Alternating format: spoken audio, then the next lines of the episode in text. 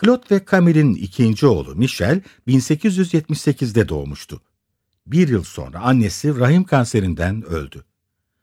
Burada başlığı fırfırlı, elma yanaklı bebek neredeyse düşünceli bir ifadeyle boşluğa bakmaktadır. Yine de o çocukça canlılığa sahiptir. Karanlık zemindeki neredeyse üstünkörü verev fırça darbelerine dikkat edin. Çocuğun başlığı ve yakasındaki fırfırların nasıl hızlı fırça darbeleriyle oluşturulduğuna bakın. Giysi ve zemindeki aceleci kaba taslak fırça darbeleriyle karşılaştırıldığında çocuğun yüzü çok daha ayrıntılı ele alınmıştır. Çocuğun diğer iki portresinde biraz daha büyük bir Michel, iri kahverengi gözleriyle dosdoğru izleyiciye bakmaktadır. Bu küçük tablolar Monet'in sevdiklerini bir albümde belgelemek üzere yaptığı birçok aile portresinden birkaçıdır. Tuvallerin küçüklüğüne dikkat edin.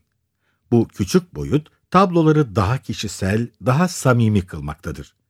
Sanatçı sanki anılarını tazelemek için yapmıştır bu resimleri. Monet bazı tablolarını özellikle de ailesinin portrelerini kendisine yoldaşlık etsin diye evine asmıştı.